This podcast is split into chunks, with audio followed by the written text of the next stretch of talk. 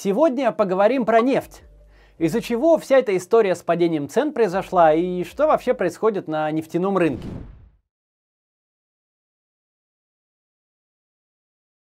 Итак, сначала обсудим крупных участников. Есть Организация стран-экспортеров нефти, ОПЕК.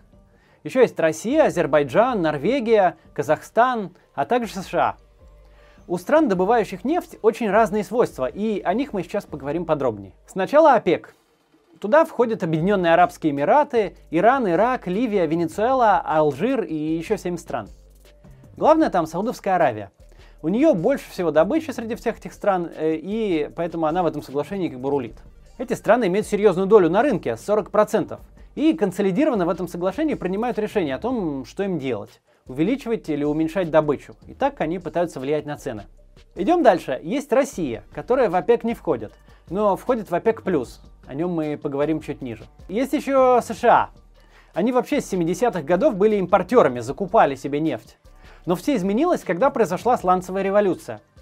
Сланцевая добыча была известна и ранее, но тогда она была нерентабельна, очень дорого было добывать нефть. Но потом цены на нефть взлетели, и она стала рентабельна. США стала очень быстро наращивать добычу.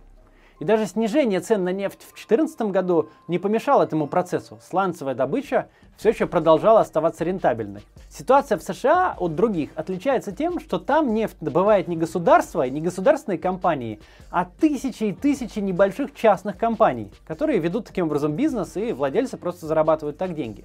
Государство не может особенно влиять на наращивание или уменьшение добычи. В 2014 году было падение цен на нефть со 100 до 50 долларов за баррель примерно. Крупные производители нефти могут договариваться о том, что делать на рынке.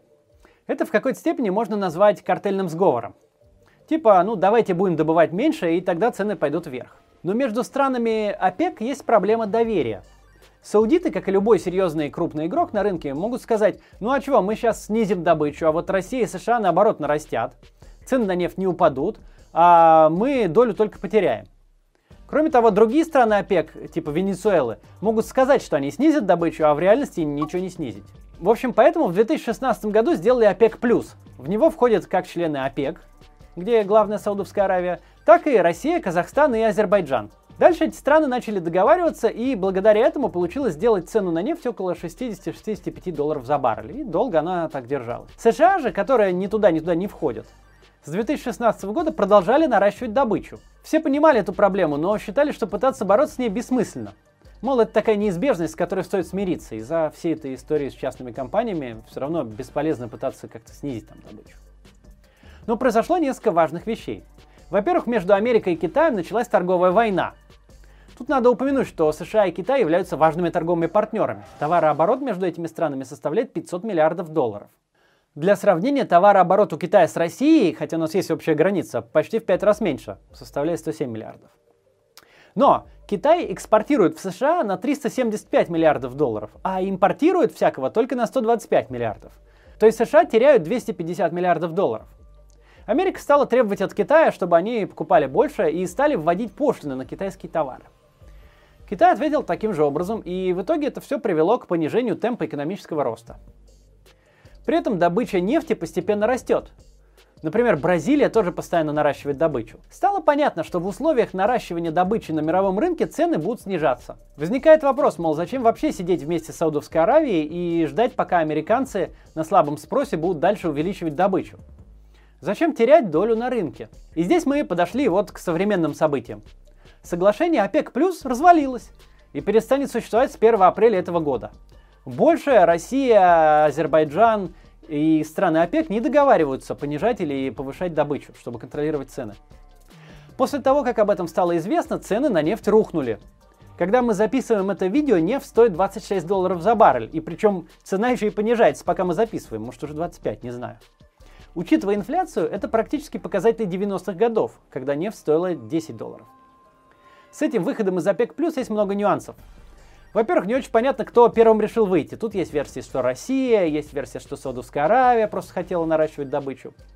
Ясно только, что все не договорились, и количество нефти на рынке сейчас увеличится. Саудовская Аравия начала добывать больше нефти сразу. Россия собирается попытаться сделать это в апреле. И тут рынок попадает в интересную ситуацию, потому что с американскими компаниями из-за падения цен непонятно, что сейчас будет. Им невыгодно добывать нефть. Себестоимость добычи в России и Саудовской Аравии намного меньше, чем в США. То есть, допустим, при 25 долларах за баррель российскую нефть можно продавать с небольшой прибылью, саудовскую нефть можно продавать с большой прибылью, а вот американскую нефть продавать с прибылью не получится, потому что ее добыча довольно дорого обходится. В Америке есть ожидание того, что нефтедобывающая промышленность сильно пострадает. Еще, как мы говорили раньше, в Америке нефтедобывающая отрасль не национализирована. Там есть около 13 тысяч частных компаний, которые работают в э, сфере нефти, добычи нефти. Общая задолженность этих компаний около 200 миллиардов долларов за 5 лет. В этом году сумма к выплате 40 миллиардов. Теперь, видимо, эти компании будут банкротиться, что приведет к некоторым сложностям. Что будет происходить дальше, вообще сейчас предсказать сложно. Американской нефти на рынке, скорее всего, станет меньше, если не будет достигнут какой-нибудь очередной технологический прорыв, который позволит добывать ее дешевле.